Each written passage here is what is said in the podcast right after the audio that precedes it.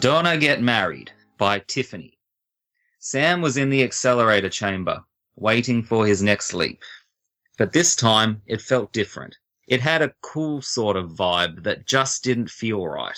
Not to mention that it was taking forever to leap.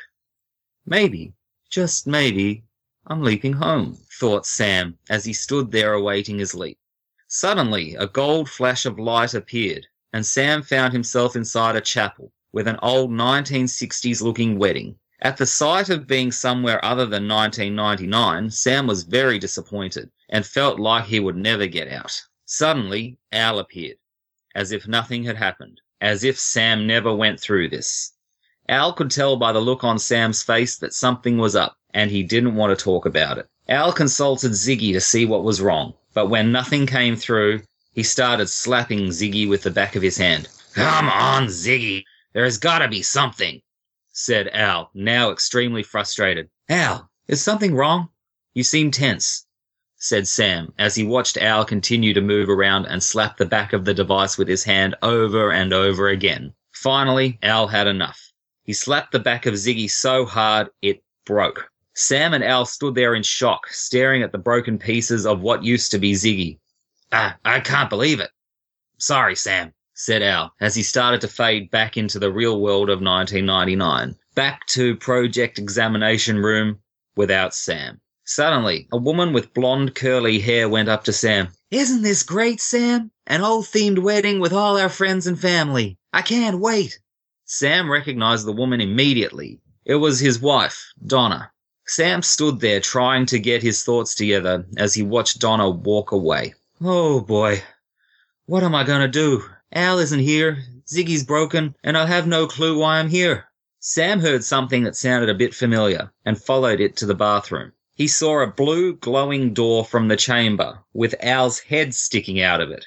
Sam, I can't come in completely, but I think I can tell you what you're here to do, said Al, still in shock about what he did to Ziggy.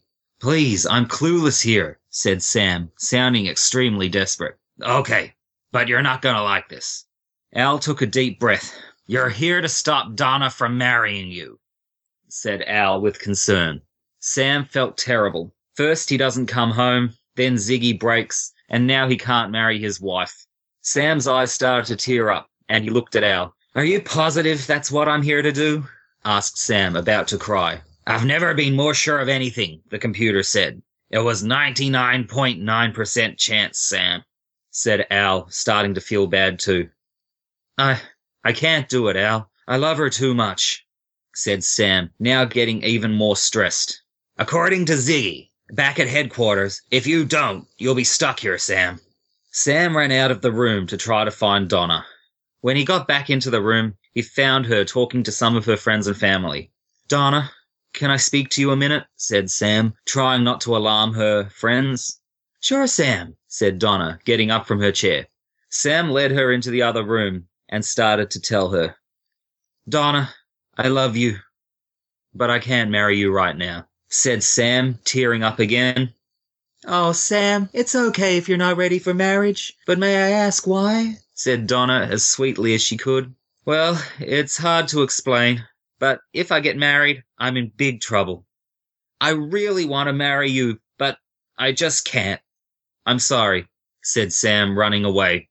He went home and started to try to find all the necessary phone numbers in order to cancel the wedding. He cancelled the cake, the flowers, the suit, and the church. Whoever you are, wherever you are, please let it be worth doing this, said Sam. Suddenly, Sam found himself back in the project accelerator chamber. He saw a gold flash once again, but this time he found himself back in the project examination room. He felt so happy. Everyone was there, even Donna, in a beautiful wedding dress. That's when Sam noticed everyone dressed up for a wedding, including him. Then he saw Al standing by him and he felt so happy. Finally, Sam was home.